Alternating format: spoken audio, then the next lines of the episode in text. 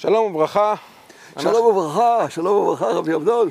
אנחנו השבת קוראים את פרשת חוקת, ופרשה שעמוסה בהרבה מאוד אה, אירועים דרמטיים, אה, חטאו של משה ואהרון, אה, כל הקורות בעת עם ישראל במדבר עם אדום ועם סיחון, ובאמצע יש לנו סיפור קטן בין שלושה פסוקים.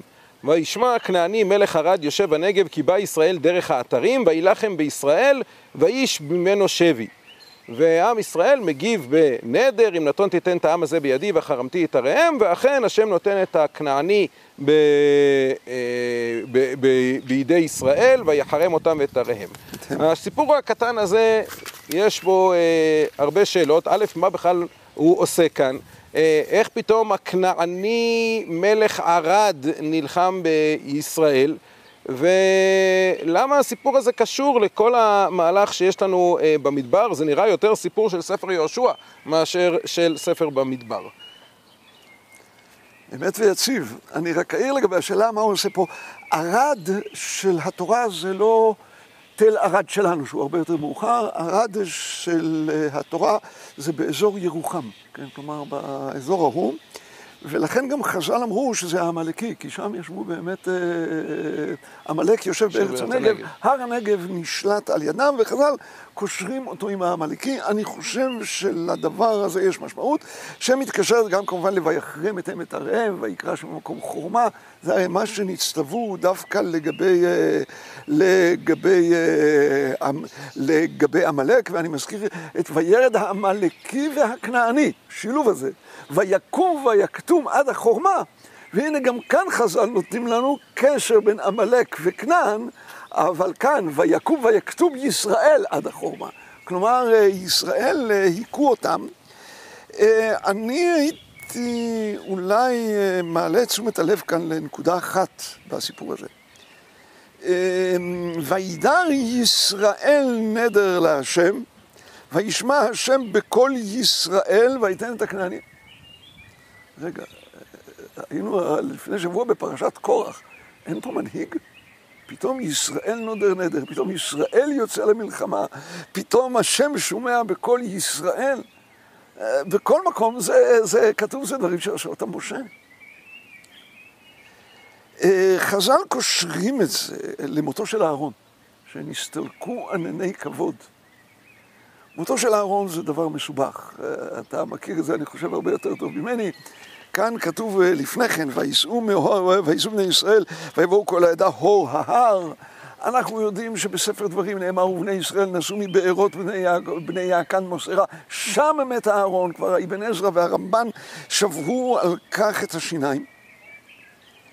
אני מעריך שההבדל בין המקומות, מקומות לא מאוד מאוד רחוקים, אבל די רחוקים זה מזה, אני מעריך שבאמת אהרון מת בבהרות בני יעקן מוסרה משם, אבל הלכו לקבור אותו, הקבר שלו היה חצוב בידי הקדוש ברוך הוא במערה, בהור ההר.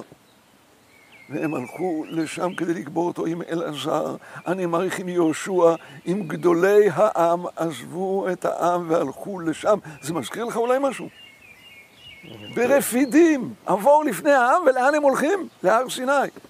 כאן הם עוזבים את העם, ולאן הם הולכים? להור ההר. הולכים כדי לקבור את אהרון, העם נמצא לבד, בלי המנהיגות, והכנעני תוקף אותו.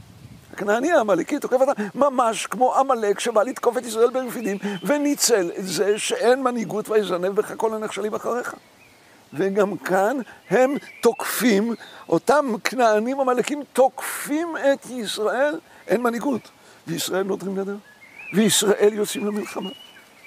אלא שבניגוד לרפידים, שעד שהגיע יהושע ומשה הרים את ידו, אז העמלקי ניצח, כאן בגלל שנדרו נדר, נתן השם את הכנעני העמלקי בידם, והפסוק, וירד העמלקי והכנעני היושב בהר ויקום ויקטום עד החורמה, נסגר כאן במעגל, וישמע השם בכל ישראל וייתן את הכנעני ואחריהם ואת הרעים ויקרא השם במקום חורמה.